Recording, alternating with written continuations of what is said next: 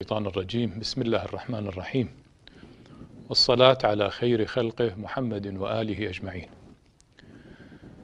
أعزائي الدين في الأصل ينطلق من فطرة الإنسان. وحينما أقول ينطلق من فطرة الإنسان أعني أن تركيبة الإنسان المعرفية وقوام هذه التركيبة البصر والسمع ووعي القلب. كما قال تعالى والله أخرجكم من بطون أمهاتكم لا تعلمون شيئا وجعل لكم السمع والأبصار والأفئدة. هذه التركيبة الفطرية تفرض على الإنسان التوجه لله التوجه للدين التسليم لله في الواقع.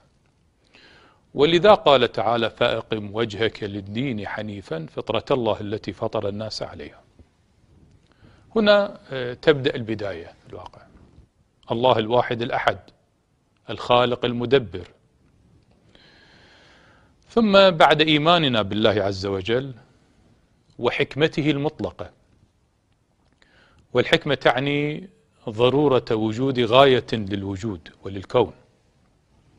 وهذه الغاية صرح بها في قوله تعالى الذي خلق الموت والحياة ليبلوكم أيكم أحسن عملا. هذه الحكمة الربانية المطلقة وهذه الغاية المحددة تفرض علينا أن نعتقد بوجود عالم آخر يميز فيه حصيلة ما قام به البشر في هذا العالم عالم الدنيا. من أحسن ومن أساء منهم. ولذا قال تعالى أفحسبتم أنما خلقناكم عبثا وأنكم إلينا لا ترجعون. عالم العالم الآتي. عالم عنوانه أن الولاية لله فقط وتنتهي كل الولايات الأخرى. كما قال تعالى هنالك الولاية لله الحق هو خير ثوابا وخير عقبا. وحينها في العالم الآخر لا ملك إلا لله بل الصيحة التي تملأ الوجود حينها لمن الملك اليوم؟ لله الواحد القهار. هذه عقيدتنا باليوم الآخر بعد عقيدتنا بالله. ثم إن إيماننا بربوبية الله ولطفه ورحمته بعباده تقتضي أن لا يترك البشر في هذا العالم عالم الدنيا في متاهات الضياع وظلمات الجهل. لا يمكن أن يتركهم في مثل هذه الأوضاع.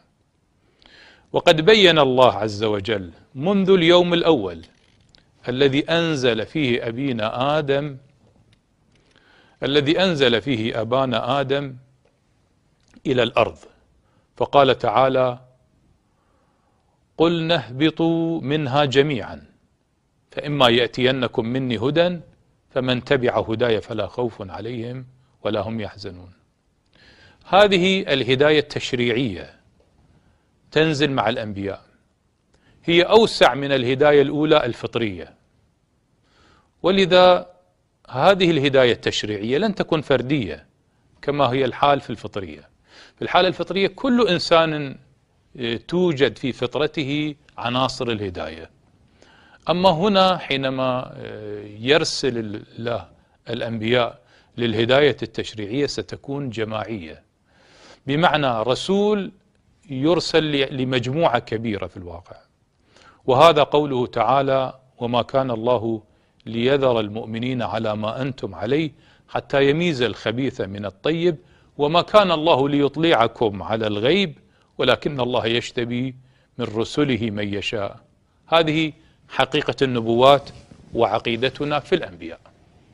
ثم البشر لا يمكن أن يكتفوا بالهداية الفطرية والتشريعية. التشريعية التي ذكرت في قوله شرع لكم من الدين ما وصى به نوحا والذي أوحينا إليك. أو تلك حدود الله يبينها لقوم يعلمون.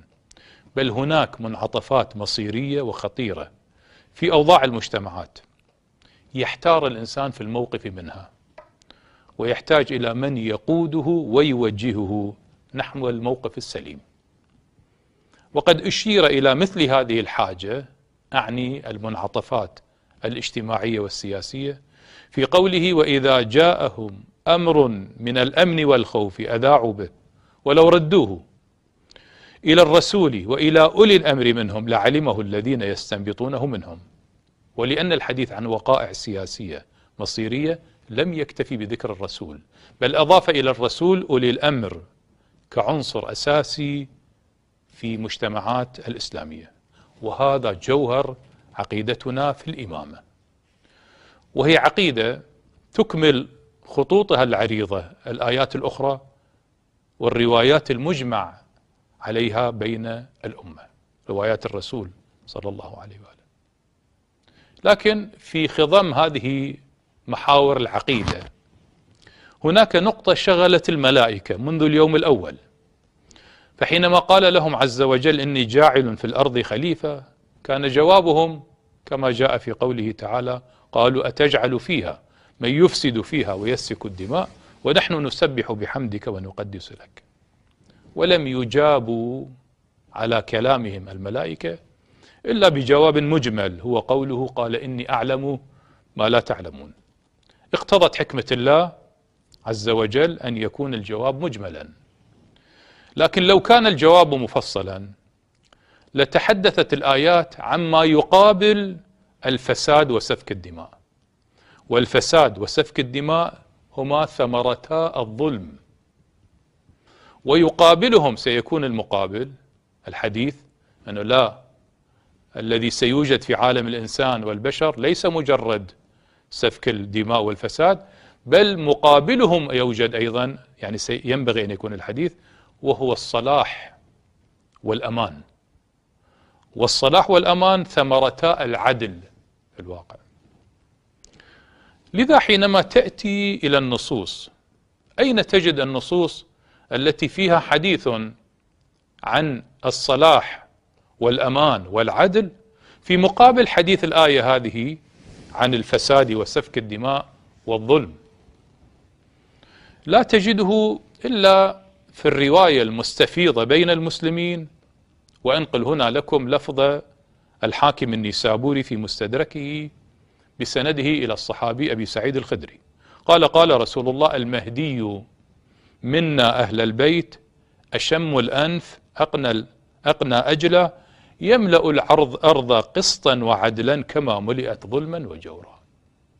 إذن الشيء المذكور مقابل سفك الدماء والفساد في النصوص الشيء المذكور عالم المهدي عالم الأرض المليئة بالقسط والعدل. كأنه هذا الجانب الذي لم تنظر إليه الملائكة حينما قالت أتجعل فيها من يفسد فيها ويسفك الدماء. حينما نظرت فقط إلى طبيعة البشر الملازمة للظلم والفساد وسفك الدماء لم تستطع أن تنظر إلى عالم المهدي الذي سيملأ هذه الأرض قسطا وعدلا. لكن المهدي قضيته ستحدث وفق سنن ذكرها الله عز وجل في كتابه العزيز. لكن أين ذكرها حينما تحدث عن الأولين؟ الأولين قبل رسول الله صلى الله عليه وآله. فتجد فيما قص عز وجل في كتابه العزيز قصة فرعون وسفكه لدماء بني إسرائيل. فقال تعالى إن فرعون علا في الأرض وجعل أهلها شيعا. يستضعف طائفة منهم يذبح أبناءهم ويستحيي نساءهم. إنه كان من المفسدين. ثم قال بعدها تعالى ونريد أن نمن على الذين استضعفوا في الأرض ونجعلهم أئمة ونجعلهم الوارثين ونمكن لهم في الأرض ونري فرعون وهامان وجنودهما منهم ما كانوا يحذرون. إذن تبع الحديث عن إفساد فرعون وسفكه للدماء هناك مطلب في المقابل الله يريده يريد أن يمن على هؤلاء المستضعفين فيجعلهم هم الأئمة وهم الوارثين للأرض.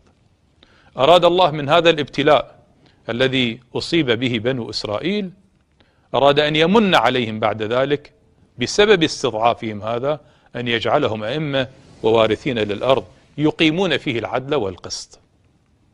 ثم بين عز وجل في موضع آخر من كتابه أن هذا تحقق. فقال وأورثنا القوم الذين كانوا يستضعفون مشارق الأرض ومغاربها التي باركنا فيها وتمت كلمة ربك الحسنى على بني إسرائيل بما صبروا ودمرنا ما كان يصنع فرعون وقومه وما كانوا يعرشون.